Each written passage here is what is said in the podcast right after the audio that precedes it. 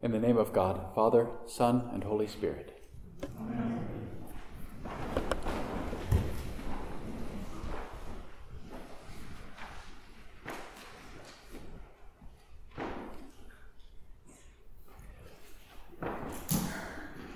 It was impossible. You know it was impossible. What God promised to Abram, the great father, or Abraham, the father of many, as we have to call him now, it just wasn't going to happen. He was a century old.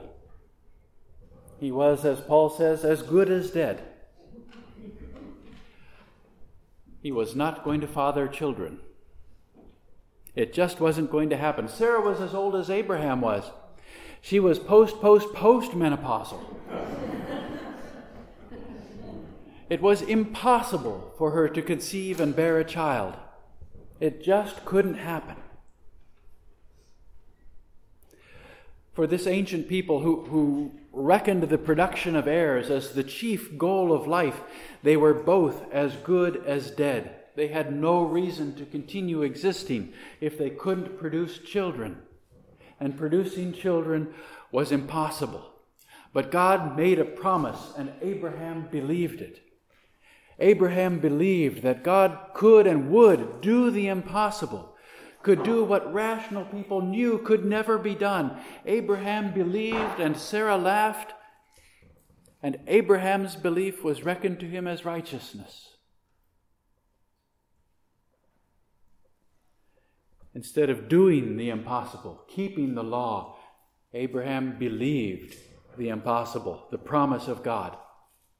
His faith in God to accomplish what could not be done, to bring new life from bodies as good as dead, that faith was reckoned to him as righteousness. He didn't have to keep the law. He didn't even know the law. He didn't know the Ten Commandments.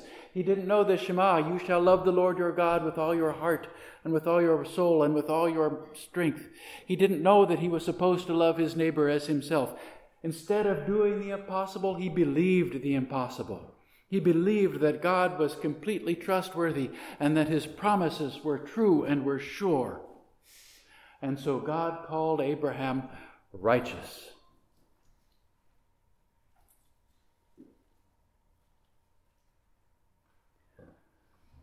Jesus told his disciples the impossible.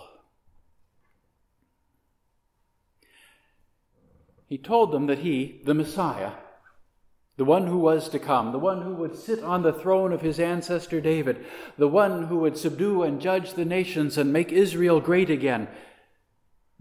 He told the disciples he was as good as dead. It was impossible. How could a dead man raise armies? How could a dead man kick out the Romans? How could a dead man fulfill prophecy? It just couldn't happen. The Messiah couldn't be rejected, couldn't be killed. Someone who had died couldn't be made alive again. But that was the impossible promise that Jesus offered. It's hard to believe the impossible. Abraham started off well, but you know, after a while, still no children, he got tired of waiting for God. And he stopped being faithful and started instead to get out ahead, to push him, pushed ahead of himself. God had promised that he would conceive a son with Sarah, but Abraham had waited so long. He was so eager for a child. He was so eager to see his posterity that he conceived a child with Hagar and tremendous family difficulties ensued. Instead of waiting for God, Abraham ran out front, got in the lead ahead of God. And God made a great nation of Ishmael too. But the promise was carried out and carried forward in Isaac. And seeing that God could do the impossible, Abraham learned. He learned and he was willing even to sacrifice Isaac, confident that God's promise was sure. Peter, too, had a hard time with the impossible. Peter, too, got out in front of God, not because he was tired of waiting like Abraham was, but because he knew better. Anyone here know better than Jesus? Peter knew that Jesus was the Messiah. It was Peter who had said it, not one paragraph before this passage. He knew that Jesus was the Messiah, but he also knew the law and the commandments. He also knew the prophecies, and he knew he knew that the Messiah couldn't free his people if he died. He had to fill Jesus in, set him straight. Peter knew Jesus very well. He knew Jesus better than Abraham knew God. Peter knew that Jesus was trustworthy and true, but Peter couldn't believe the impossible, and so he tried you know, take Jesus aside and say, This is a bad political plan, this, this dying business. You'll never be popular that way. The crowds won't follow you if you're in the tomb. And so Peter tempted him down the path of, of popularity that would give him power and glory and, and the world's admiration. And Jesus turned, turned his back on his friend and turned toward his disciples and said, Get behind me. Get behind me. Follow me. Not out in front, behind.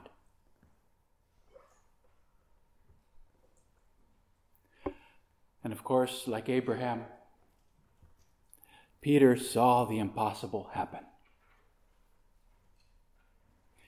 And he learned. And he did the impossible. The impossible promises of God are sure. The unbelievable promises of God are true. Jesus told the crowd, and he tells us, those who would save their life will lose it, and those who lose their life for my sake and for the sake of the gospel will save it. That's impossible. The very phrase is impossible. Whoever loses their life will save it. It's a direct contradiction. It just can't happen. But we can believe it anyway. Do you have what it takes to believe the impossible? Do we trust Jesus enough to do as he says, to take up our crosses and follow him? What does that mean anyway? Take up a cross. We're used to thinking of a cross as our burden to bear. Cross is so much more than that. That shrinks the cross to near meaninglessness. The cross the cross is a reminder that you are as good as dead. This instrument of death is a reminder that you are condemned, that you are dust, and to dust you shall return. It's a reminder that your life is not yours. The cross that you bear is everything that reminds you every day that you are not God. The cross is all your pain, it is all your confusion, it is all your frustration, it is your loss, it is your tears, it is your mortality. Our cross is our acknowledgement that one day, sooner or later, we will all die. And until then, we are wholly dependent on God for every breath. The crosses that we carry remind us that, like Abraham, we are as good as dead.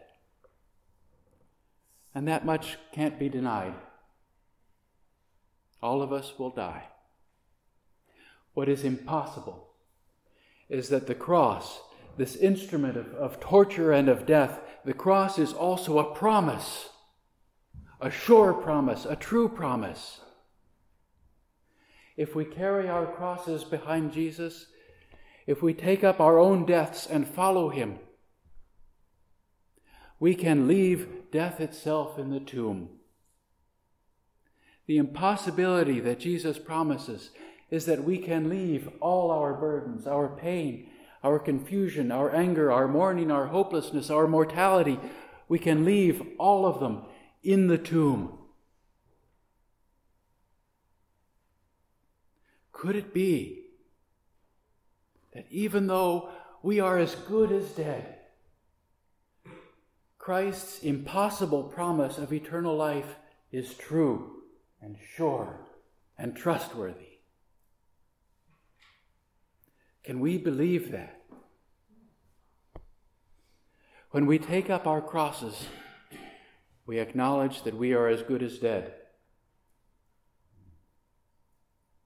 that means we have nothing left to lose. And if we have nothing left to lose, why not take the risk? Why not listen to the promise? Listen to the promise. All who sleep in the earth, bow down to him in worship. Listen to the promise. My soul shall live for him. My descendants shall serve him. They shall be known as the Lord's forever. Listen to the promise. They shall come and proclaim to a people yet unborn the saving deeds that he has done. We will live.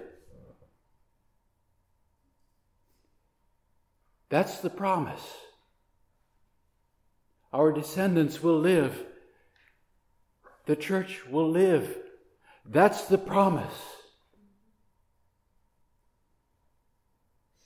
Why not believe the impossible?